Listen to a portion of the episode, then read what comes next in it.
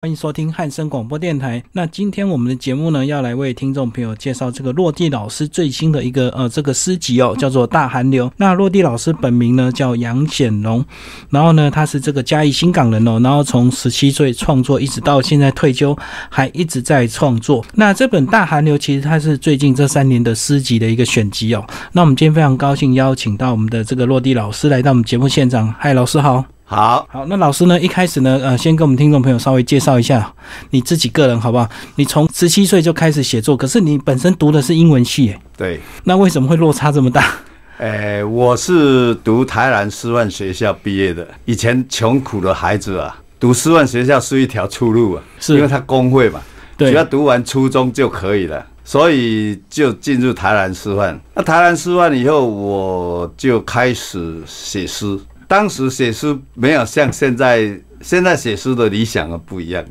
是因为现在已经有一点嗯有风前气世了人生的历史嘛，对不对？嗯需要有内涵多。当时就是反正写一写啊，年轻人嘛，写给女朋友啊，或者追女孩子啊，很有效。嗯哎，所以当时就写诗就是这个样子。可是那时候你本身是念英文系，那你觉得这个英文的这个学习跟这个中文的新诗创作会不会彼此有相关联？会不会被影响？呃，应该有，嘿因为我们语言到某一种程度啊，它就会有困倦，有没有嗯疲乏？是那如果加进一种新的语言进来以后，它会产生新的元素。你看现在新诗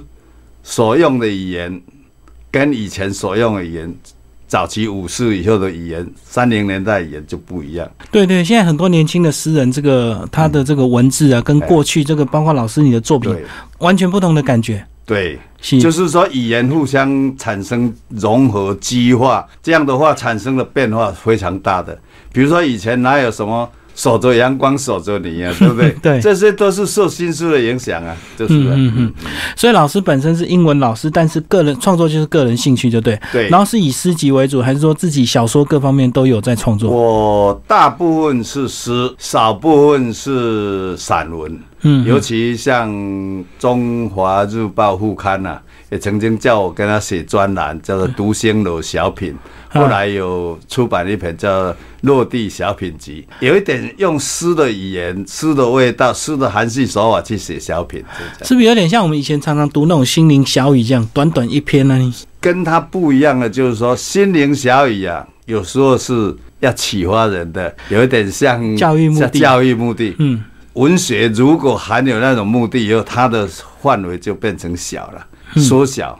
成就可能就有限，甚至于有很多你写好的稿子，人家副刊是不用的。所以这样子从过去一直创作到现在，呃，包括你现在也一直在持续创作嘛，哈。对包括这个大寒流，就是最近这三年的一个作品。对那老师你自己看看你这个自己的作品，应该自己看自己最清楚啊。对，年轻的作品跟现在的作品有没有因为这个岁月跟的一些经历的一些呃人生阅历越来越丰富之后，现在的作品越来越有可读性？这样这当然了，如果现在作品还跟以前一样嫩， 没有进步啊？那 就不要写了，对不对是啊是？就说老师你可以了， 休息休息，去游山玩水去了啊。嗯所以他一定内涵的方面，还有表现技巧方面，各种方式都有在进步，各种方面都有在进步。哎，所以算是越来越成熟，就对。，对，所以我最近在 FB 有公布我第一本诗集，叫做《烟云》。 嗯，包括我初恋的情形，通通都写在里面。那我只有写两个字“认”，再认，哎，嗯认认两个字还是认？哎，就是一首诗，哎，那我公布那一首诗是《烟云》，就是因为我的女朋友啊，我南师毕业的时候，我就分配在嘉义县梅山，梅山就是有梅花嘛。哎对啊，那梅花在冬天的时候就开啦、那一年我第一年他就来看我啊，我就带他赏梅，哇，印象很好。然后他就带我去他家见他父母，嗯，父亲只问我两句，一句你什么毕业的？他说学历太低， 那时候是普通师范科，就是等于普通科高中毕业而已、啊，嗯嗯读三年而已、啊，是三年呢。哎、嗯最早期的叫普师科，师范生有很多种，普师科、特师科一年，就高中毕业去练一年，有一种是专师专就是五年，嗯哎，不一样。后来改师范学院四年，嗯。那、哎第二个问题是什么？ 第二个问题就是说，一个月收入多少？我说那时候大概几百块吧。嗯，他说这样不行，养不起有你哦。啊，嗯我就告辞出来以后，从此以后也没有联络了。我想说，哦，这么瞧不起我，所以我很努力。我读书在教小学三年的时候，一边教一边读书，所以人家是靠保送上大学的，我是一考就考上去的。我是嗯嗯自己参加大专的，而且不是夜间部，是日间部。我不是瞧不起夜间部了，但日间部那时候实力是相当增强。哦，所以这样子也是过去这个感情的挫败，让你更对加对更加对对奋发图强，这样。对对，所以这一段刻骨铭心的事情啊，让我有上进。可是后来也变成一个作品，就对，就是对写诗。，我我就是公布那一首诗嘛 嗯就是用当时的技巧，现在看起来是嫩，但是如果一般人大概还没有办法写成那样。我我我坦白讲，你可以看一看啊，最近才公布的，嗯，所以还是比一般的人好就对了。虽对，然是很但年是轻的现作在品，年轻人哦，呃，比我好。现在年轻人因为什么呢？他接受面很广，他阅读的东西很多，所以现在年轻人的心思啊，比我们早期的进步，哎，以后更有发展。真可的是更可是有我这样子两边这样读起来，我发现老师的心思比较容易懂一些，至少说，呃，你的跳跃还是有点逻辑可循。那对年轻人实在是跳得太快了，已经对，完全没有逻辑了。所以我有时候会告诉他们说，你们再这样下去哈、哦，嗯，要有人像韩愈出来，文起八代之衰哦。是因为什么？你为了自己的知名度，你弄得大家都不懂，到时候都离开新书，新书已经没有人读了，嗯没有人读的作品有意思吗？还要写吗？变曲高和寡。对，嗯，如果起高还好啊，有时候起不高，不是真正的诗哦， 是假诗。真的有假诗，以前早期现代主义有很多假诗混在里面了，嗯嗯嗯后来都被淘汰了，嗯，被淘汰了，可是留下来的不错的，留下可来是心思不是本来就没有规则可言吗？是没有规则可言嗯了、没错啊。是如果有规则可言，就继续写那个唐诗宋词，呃有对不对？规则呃，言起就好啦，不用不用其他的。好，我们今天呢跟听众朋友介绍是这个呃落地老师的最新的一个作品叫《大寒流》，然后这本书大概是二零一五到二零一七的一个作品。那我们刚刚先简单跟我们这个落地老师聊一聊他过去这个从十七岁啊呃写诗创作到现在。那其实他的这个本职啊正职是英文老师，那写作只是他的兴趣。那老师再来跟我们讲讲你这个创作有没有固定的时间啊呢、因为我知道有些诗人他需要灵感的、然后他喜欢半夜写诗啊，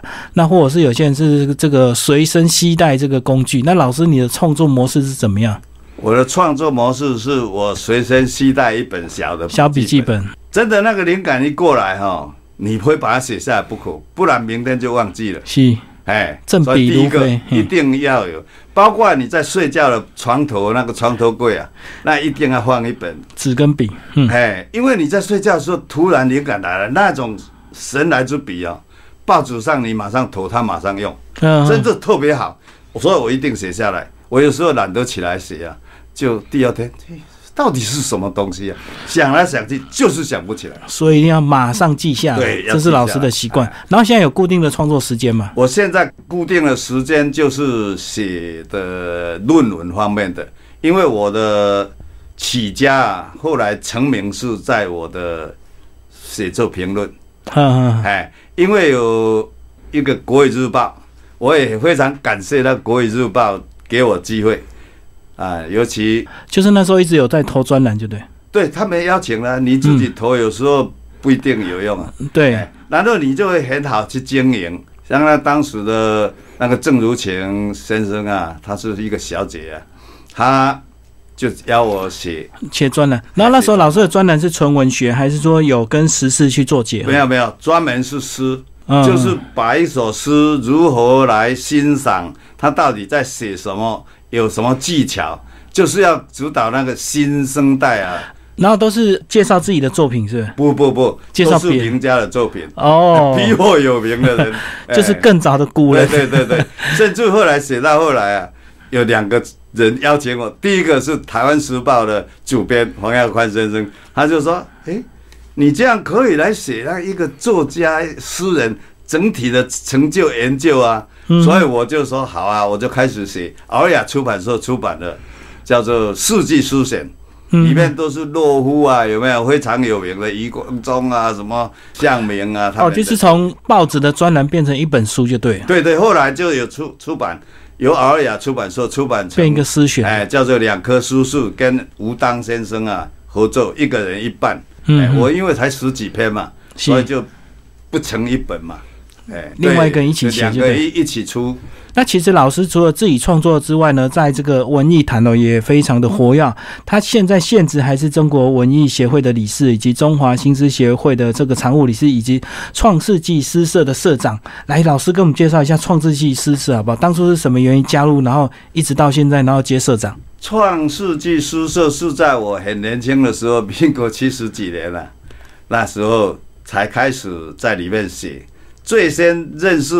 创世纪三位创办人了、张默、陆夫、雅贤了、嗯，是在我念大学的时候，他们很热心。张默先生还跑到高雄师大，那时候叫做师范学院来演讲，还送我们书。哇，我们是带着崇拜的眼光啊！哦，那时候对你不是对学生，哎哎嗯我是学生。嗯，后来我出社会以后，我们高雄师范学院有一批人就成立一个叫做风灯诗社。嗯他后来到校外也有成立红灯诗社，哎，知道我了就邀我加入，我是后来才加入，然后就在报纸啊、杂志啊来写诗。那时候最重要的发表园地就是《创世纪》，因为《创世纪》它的能见度高，它的水准很高，嗯嗯，一发表以后啊，大概人家都知道。啊，一个人写书不要人家知道，那才 才奇怪，对不对？所以当然往那里啊。然后一写以后，他什么百家书选也选了，对不对？选进去他的小书选也选了，哇，一下子就起来了，就这样。所以就跟他们结很要好。那我一退休以后，我想很多人都搬到那个乡下去买一块田啊，农到田山去里种面田去啊。嘿，哎呀，啊，我我想我又不擅长那个，我写作啊，写作要跟，呃，张默老师他们在一起呀、啊，他们就住在台北，我来来往往很不方便，我嗯干脆就搬，我就说，但台北的房子很贵啊，我是就搬到中和，就中正桥下去永和，永和旁边有个中正，呃，那个叫做八二三公园。永安捷运站了，啊永安市场捷运站很很方便啊，台北大概七八分钟、十分钟就到了。就四号公园嘛，市场公园对，那附近很贵 是后来才贵，我 哦我，早期买就还好，我十七年前退休买不贵啊，二十万差不多大。概二十万。哎，呃对你好对厉害，对你都记得。现在五十、五十六我没有卖不知道，因为我又不是做房地产生 意。不 过这个房子早期买都没有差了哈，都没有现在就差很多了哈哎。现在差很多哈。跟老师聊的是他参加这个呃创世纪诗社哦，哎那现在接任这个社长，那跟我们聊聊你你接社长之后，你们这几年的一个运作好不好？你们是用一个什么模式？就是用会员模式吗？任何人想参加都可以参加，还是说他一定要发表？诗社啊，大概在台湾的诗社都这样了，因为发表的园地不多嘛，对，所以就必须自己有发表园地嘛。你靠报纸一年能帮你发表几首，对不而对且？要被选上，哎呀，这啊，他们的士官一定不一定同意我们、对，那我们也不一定同意他，嗯所以我们一定有自己的写作方向。像当年他们张默洛、吴雅神他们，中央副刊很有名，都是被排斥的。嗯，啊他中央副非刊主流了， 哎登的那些东西，现在都没有留下啊，对就，所谓战斗文艺啊，对不对？是，所以我们必须要这样。那我接来以后，他们已经早期建立很好的运作运模运式，作模式啊。嗯，就是接下来就是一样运作，然后有优秀的人就来写，呃他原地公开。但是他如果要参加会员，他必须要有作品，是大家认可，有多少位同仁投票同比意。例上同意，哎嗯，，不是你想参加就可以参加的啊，所以它比较困难，而且投稿也很不容易投上，所以它是一个大家想挤破头的地方。哎，哦，所以这样也是一个一个品质的一个保证哎哈。品质保证就是说，如果是这个诗社的这个呃诗人的话，他就有一定的能力，才有办法进来，就对了。没错，嗯，主要进来的都是一时之选，当然没有进来的很多一时之选，但是主要进来就是都是一时之选。然后发表就是靠这个呃出书嘛，哈。靠出书，我们有每三个月就有一期嘛，是是是，哎、哦，已诗经选六对，十六十几年，六十三，要三年了嘛，六十三年，我们六十周年的时候接班嘛。是他们说我们都八十几岁了，你再叫我们扛 这个，啊，我们以七十几岁的年轻人还算去年轻接人，啊对他，们来七十讲。几岁在里面年轻人啊，嗯哼哼就就去接班了、哎那接下来那个老师帮我们稍微介绍你的作品好不好？大寒流里面分四个，对就是四个章节。那四个章节你怎么去把它区分这个诗的特性？最主要的是第一个章节，也就是书名《大寒流》，大概就是指对于时事的反应、心情的表现。因为什么呢？一个当代人如果对于家事、国事、天下事多么不关心，还算是 现代人吗？对不对？嗯啊，所以一定会生生入耳，是通通所有的信息都会进到你耳。但是你是一个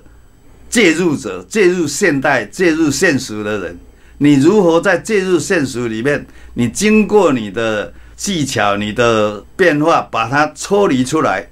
也就是说，艺术技巧介入与抽离之间，你就这就是我写《大寒流》的这一集啊，也就是要反映现实。包括香港大学的于静熙教授是就最近写了一篇评我《大寒流》这一首诗，而且写戏的萧萧先生啊，也是最重视这一首诗，都是在戏里面呢、有谈到这一首诗，嗯所以读者要看这本书，先要看这一首，才知对道我写作心情。哎它四个章节，那其实第一个章节是大寒流，那大寒流其实就是里面占了一半以上的篇幅。对那后面第二、第三、第四就是一些比较旅游的这个对心情，把它变成诗的一个表现方式哦。那其实最主要就是第一个这个大寒流。那我们刚刚讲到老师这个，其实大寒流里面这个很多是对这个时事的关心，把它用新诗的表现。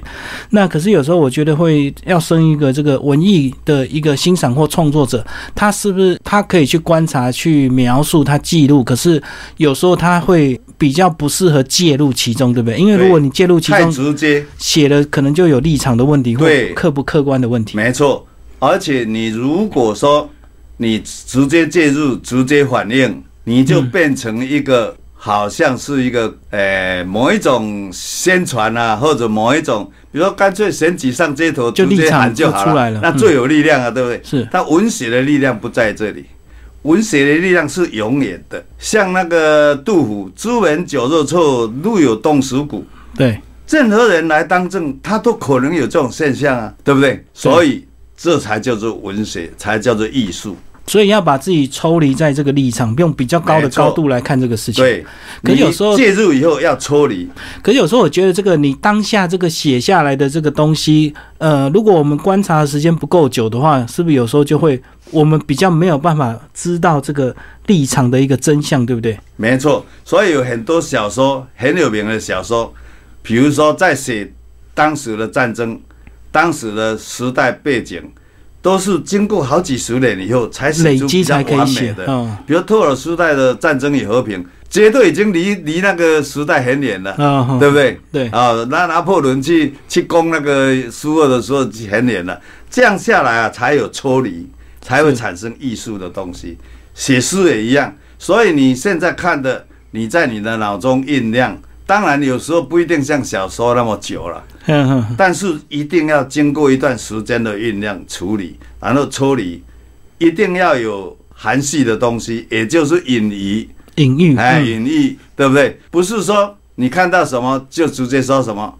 啊，就像艺术家拍的照片跟我们普通人拍的照片是不一样。因为他通常都要先观察，对，然后观察一段时间之后，他才决定用什么角度、什么光线、什么时间去拍没错这样子。。哎所以这个新诗的创作，这个如果因为这个是主题的一个问题嘛，哈，那如果对是描述的是心情或恋爱，或者是说当下这个风光，它就比较单纯，对不对？，对，比较单纯。他就直接写了，他就可以。那这样的话，有时候就比较直接，反而会感人的，不一定。哎哦哎，所以这样子等于这个落我们的落地老师的一个作品呢，其实更值得细读啊，因为你都有时间的酝酿去嗯累积才发表出来哈，不是看到什么写什么就发表了。嗯嗯，嗯没错。所以这个也是第一章节大寒流这个呃非常值得读的地方。所以这个老师是不是你在创作的时候，你心里会去思考的一个问题，就是说我这首诗是要被流传下来的，而不是当代被看完就好了，啊是不是？老师都有这样的一一个首心诗情，，啊，如果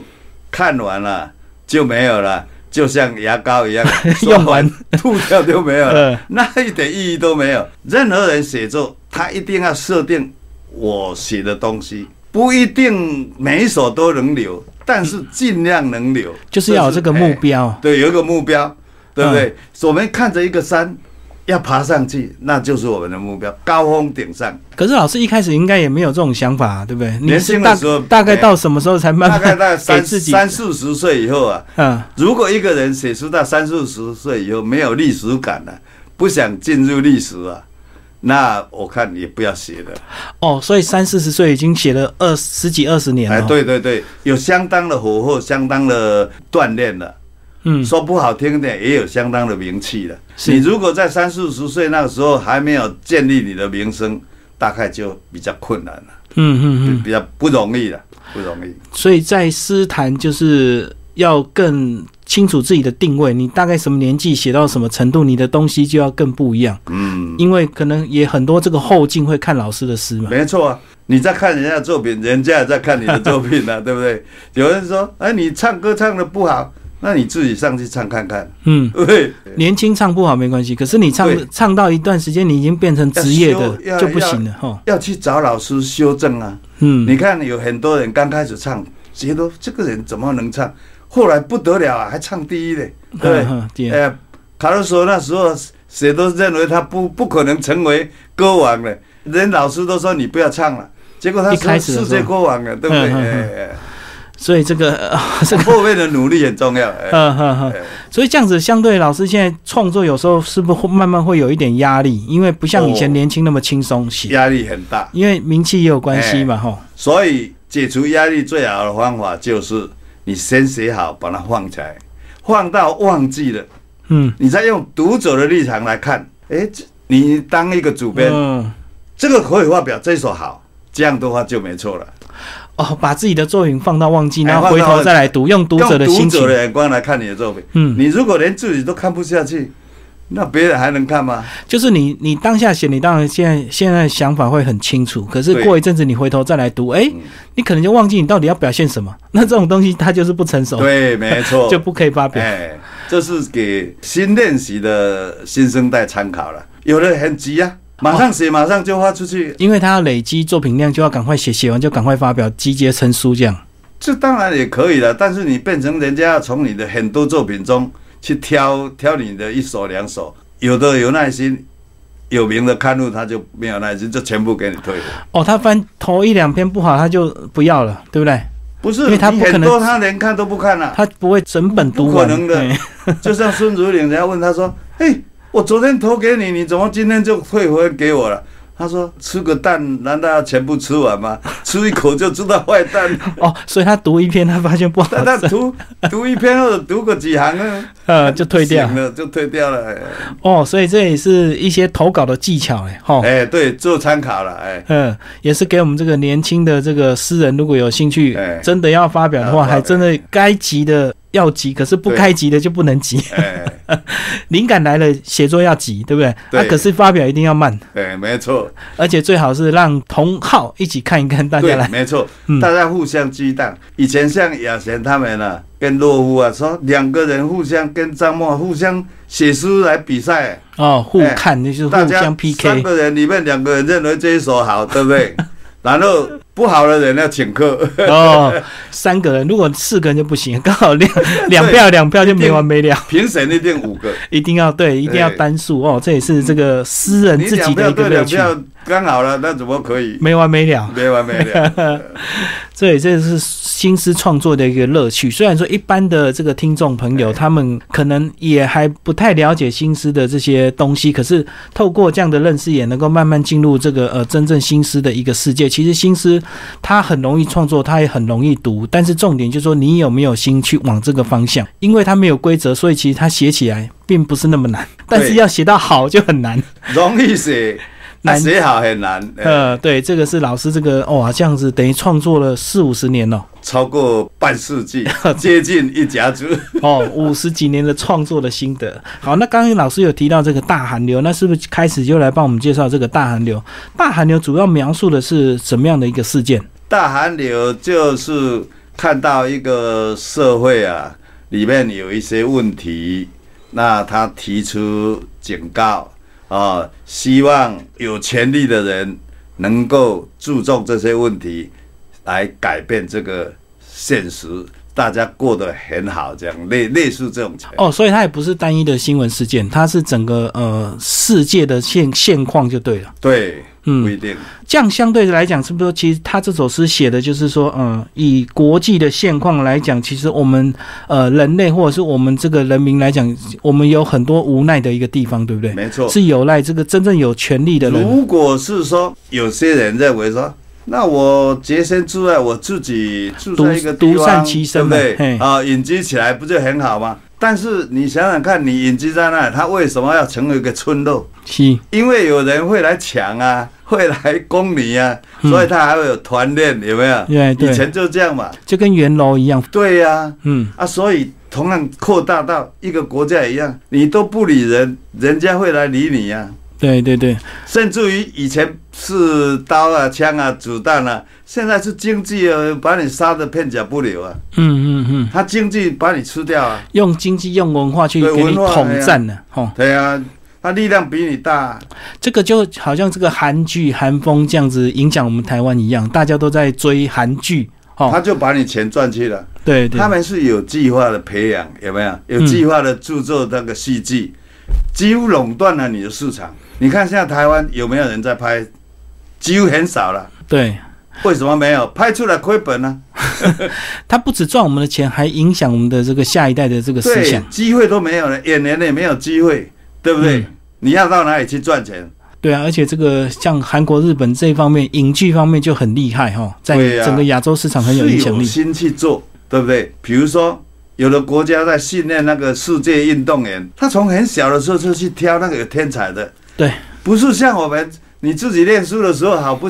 好不容易自己跑出，拼，哎、自己拼，然后等到快要比赛才把你找过来对征招变国手。 对啊， 国手，然后国手拿了奖也给你一些奖金，以后连职业都没有。对对对，我你们看是那红短卫期少的。棒队的下场，嗯，多可怜啊！你有看过那个报道？我看了、是一面流眼泪，一面哎，嗯真是受不了啊！自己去募款，自己去找钱买鞋子、买衣服对啊去比赛。嗯，用那个木木头头木头打当球石棒。头，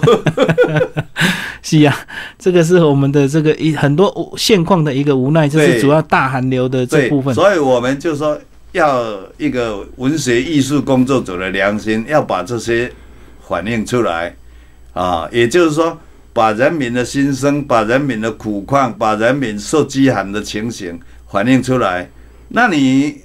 反映的人可能没有能力去替他们改善，是但是有权利的人在位者，他有能力。嗯嗯嗯，他一定要去做这种事情，否则的话，我们找你出来领导我们干什么呢？嗯嗯，是不是？你是不是应该带给我们幸福，带给大家幸福？所以这个讲讲的这个政治的现况，其实不止台湾，世界各国的都很一多样政治人物都一样，都一样，哦、都有像徽州，不是没有人去人道援助的，很多捐了很多钱，现在很多都到谁的口袋里面执去，政者口袋。嗯，这个是很可怜的，那些人拿不到啊，对甚，至有些人就不捐了。嗯哇，说实在很，看来以后真的很痛心了、啊嗯所以洛夫有写说，伊索比亚那个秃鹰在那里用小孩的骨头在剔牙，很残酷的一个很残现酷况的。画面呢、嗯，这是大寒流。那这个我们来聊轻松一点，这个好听众朋友可能听了会 很沉闷，会说 受不了，哇，这喘个不过气来。啊老师的作品 哎，只想轻也 松不读是个。全部这样，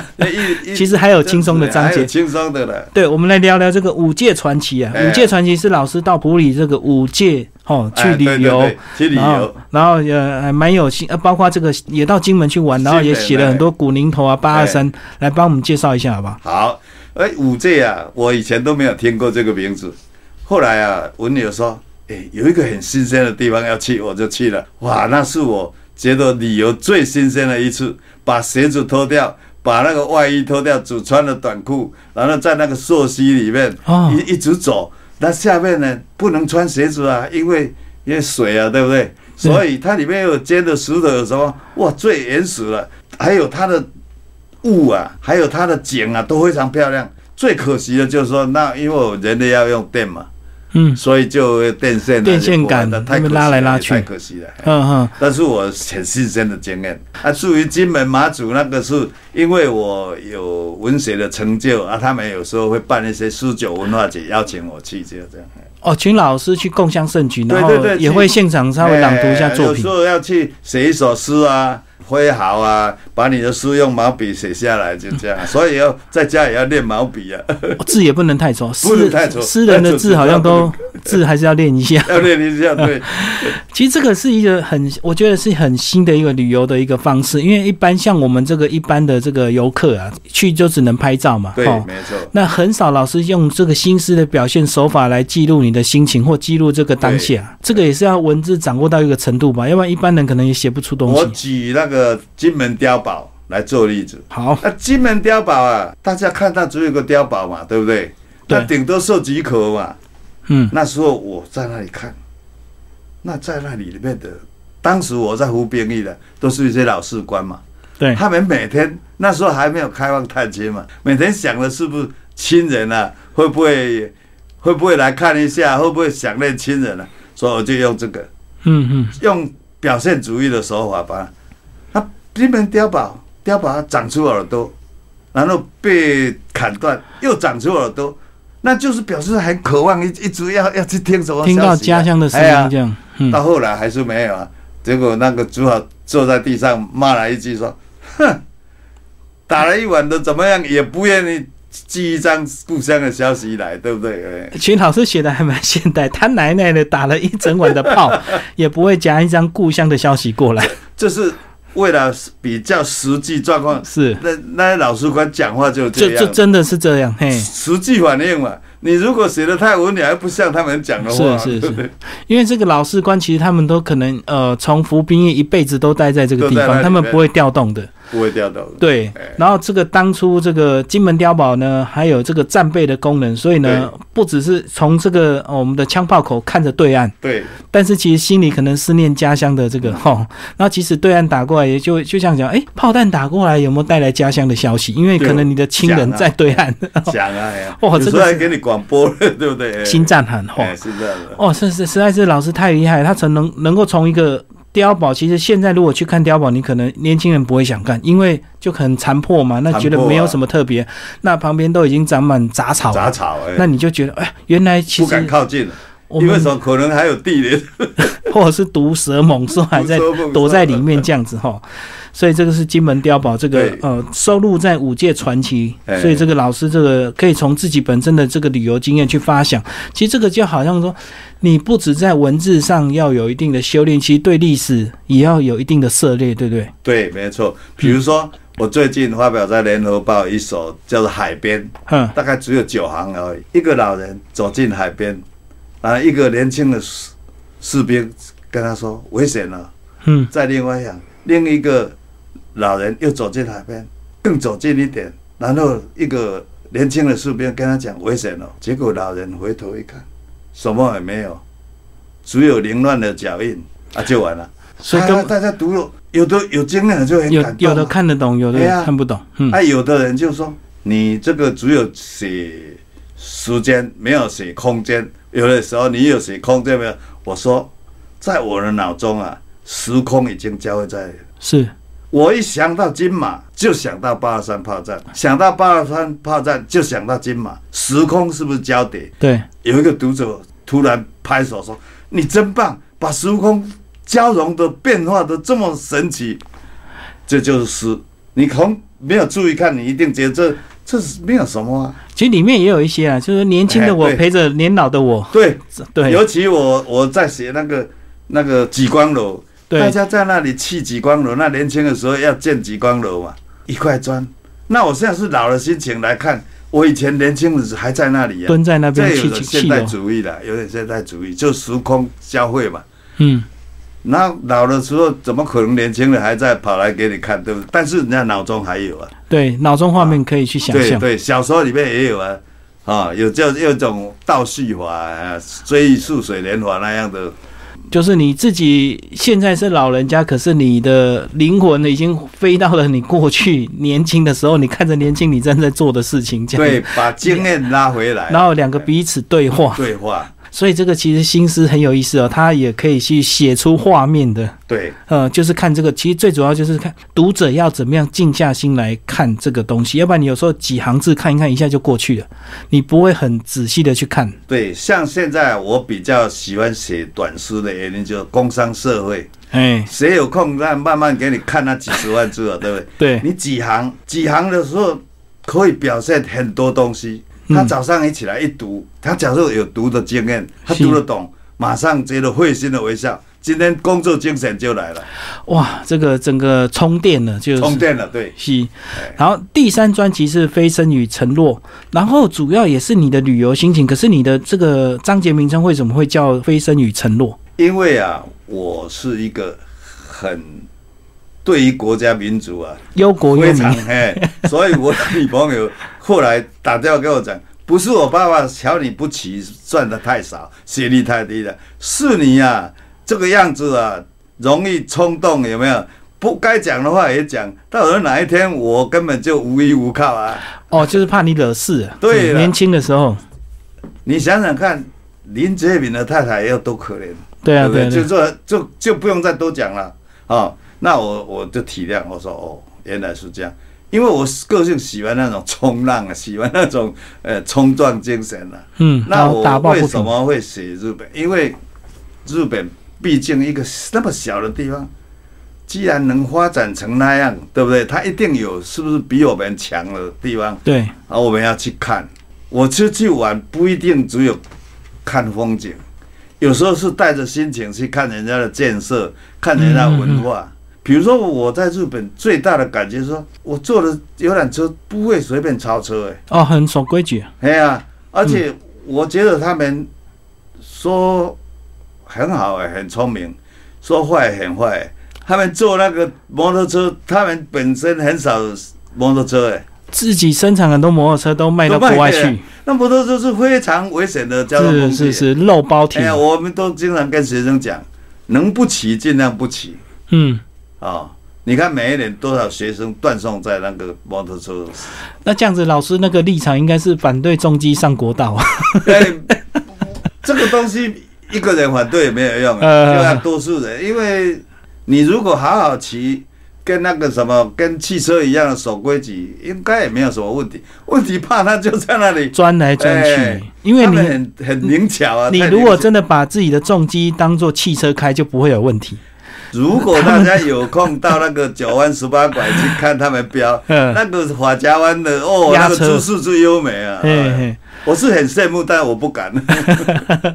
那个是年轻人的这个乐趣。好，这个是题外话。那哎接下来这个最后一个章节呢，是失落的地平线。哎那失落地平线呢，其实就是哇，那个老师又到大陆去，又看到更多东西，这个读起来又更让人家觉得有意思。包括我们这个很有名的丽江啊，这个呃香格里拉都有。都把它变成一个作品，我是喜欢到我自己有读过的历史的地理的地方去，因为有亲切感。眼见为凭。哎哎嗯，哎，然后我要去体验说，哎当年那个故事发生是怎么样的，怎么样有没有呃去看这些东西啊，有历史感。然后我现场去看，又有现场感，但是也是会有产生古今交汇的那个。我在写那个茶马古道，嗯哼，虽然我自己骑在上面的马，但是想到的是古时候他们印古人印茶的马，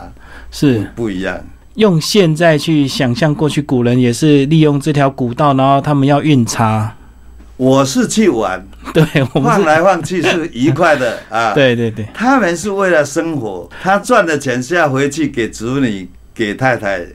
买稀饭的，不嗯，一样。而且可能要几天几夜的路程，有时候对不对说不定出去就没有回来了，是是是，嗯，是冒生命的危险。因为可能有天灾或者是这个地形的关系，也有可能遇到这个强盗了哈。对过去没很多错这种事情那我们在骑马是有马夫帮我牵着，我不会骑也没有很关安系全。。嗯他们是要完全靠自己的功夫，哎，不一样。好，我们简单介绍完大寒流这四个章节，那听众朋友有兴趣，当然可以找这本书来阅读哦。这是这个秀威资讯所出版《大寒流》这个落地老师最新的一个作品。那最后老师来帮我们这个，因为你过去从事这个老师职业，也创作了这个将近一甲子哦，来跟我们谈谈现代新诗呃的一个观众越来越少，那年轻人也不太会读诗，更不可能会去写哦。来跟我们讲讲这个，以你老师的角度，这个你怎么样去告诉年轻人，这个多读一点新诗或文学的东西，对自己人生是有帮助的，而不是只要赚钱而已。一个人呢、啊，拓开自己的生活面呢、啊，是很重要的。拓开自己的生活面，开阔嗯开阔。嗯所以我有一个学生啊，大概五十来岁了，他跟我讲：“老师，我是失败的。”我说：“为什么？”他说：“我做过这个也不成功，嗯我也曾经去拍过电影，也没有成功；我去干过剧场，也没有成功。我如何如何如何，很多没有成功。”我说：“你经过了这一些，你就是成功了。”嗯为什么别人都没有经过？你是你的唯一。别人如果有这些经验，那他可以写成一本书嗯，。是是，因为可很是他丰富没有。你现在该静下心来，好好的把它写出来，这是你的唯一。我经常建议我的朋友退休的人，我说退休的人不只有出去游山玩水，嗯嗯，你可以带着一支笔，最省钱了。对，对不对？ 带着一支笔，拿着一张纸，甚至现在的 FB 就写写就泼上去了。是是，嗯，啊你久了以后，你变成一个网络作家、哎、嗯对不对？而且你的人生经验那么多，你经验过了，别人都没有、哎，是你的唯一，你要记住“唯一”“唯一”这两个字、哎，嗯？嗯嗯，我这是我的信念了啊。然后我自己是这样，我还没有退休之前，我是写作，但是不是很专心在这上面，因为我有我的负担，我有我的学生，教书工作，是我生活的来源，我寄予厚望的来源。 将来他们，我一个人的成就，如果有千万人的成就比我高，那不是更好吗？对都是你我教绝出对来不嗯能够以私心来说，我把他们丢着。我曾经听过有人讲说，啊，我的老师啊，就自己在读书，然后要再去考什么考什么。哦我，只说规划他自己啊。哎呀，往上发展很好，没有错。但是你害到很多学生。嗯嗯这是我干不出来的事情。我大部分都全心用力，都在。有人问我说：“哎，你写作是不是赚钱？”我说：“如果我要赚钱，我教英文，你想想看，我养鸭子就可以赚钱了。我一只鸭子都没养，嗯，对我，学校教完我已经很累了，我回去要休息，要看一些书，要听一点音乐，我哪还有能力去养鸭子呢？对不对？嗯哦这是我的信念。然后我刚好退休的时候啊，就是有一个就是国语日报嘛，请我嗯嗯写那个专栏、啊，写了以后，敖雅也帮我出了嘛，叫做《诗的播种者》，有很多 人新诗的入门者都看啊，所以我这样也是另外一种在做教育工作啊。对，哦，那《台湾时报》的黄耀宽先生也请我写啊，我也出了呃《台湾新诗人论》，嗯就是把台湾大部分的比较重要的诗人都作品评论了作评论哎嗯呃，作品介绍他的生平、他的成就，更好的让我觉得最有尊严的就是那个洪淑玲教授，台大的洪淑玲教授，他在编那个《古今文选》的时候，《国语日报》有一个副刊叫《古今文选》，他也请我写，呃，名人名师介绍，是， 也是他的一首诗写的好不好，怎么样好。嗯我以前是《国语日报》的《古今文选》，我认为是教授梁荣肉他们在写的、欸对对，嗯哦，所以我精神就来了，所以我会越奋发越努力。所以有时候你有努力，别人有给你鼓励也是很重要的。嗯，所以我们如果比较有成就的人，我希望就是说你也花一点心思来鼓励年轻人，嗯让他们也出来表现。成就不一定在我嘛，对，其实写专栏这个是算是一种可以让自己进步非常快的一个方式，因为你要在很短的时间了解你要评论的这个人，没错然后了解他的一个作品。那写过之后，你就会对他更透彻。那老师，你这样写了很多别人哦，那你自己你喜欢别人怎么写你，或者是说你觉得你最有成就的，在别人看你的这个部分，你是希望人家怎么写你？所以我以往有一点自负，我出书几乎没有请人家写戏，只有出《国语日报》帮我写，我请孙呃那个郑如晴小姐帮我写戏，因为她请我去写嘛，这个感恩一下总是啊是是还有另外那个黄耀宽先生，因为请我写那个《读心柳谈诗》嘛，所以我也要请他写戏，其他我没有。包括很要好的朋友、长辈，人家一定要找一个名家点评一下的。对对对，但是我最近这一本，我就请了潇潇、向阳、林焕章写戏。嗯嗯嗯，有人朋友说：“哦，你为什么请这么？”我说：“我要让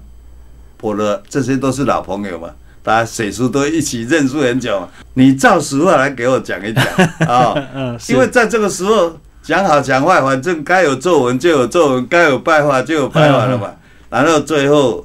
呃，感谢那个香港诗人啊，于静熙教授，他很厉害，他把我的作品，我从以前年轻出的诗集八九本，通通都读，然后写了一篇评论，研究出我的很重情的这个精神，附录在后面，有就是那个大香韩流港后面，对，大对概有两万字。嗯嗯嗯，后来又我出书以后，又把《大寒流》再评一次，专门挑那一首诗。它是一个等于我认为是我的知音啊。是是是，他读了我很多诗，包括我的一朵洁白的山茶花，很多通通都有评。有的就是写附录误读附录误读这边诗学，嗯哎，非你常好我常相遇，落，地心思的重情精神，哈、非常感哦谢，哎，这个听众朋友有兴趣可以找这本书来阅读，就在收录在最后。那我们今天非常感谢落地老师来到我们的节目现场，为大家介绍他的大寒流的诗集。好，谢谢老师。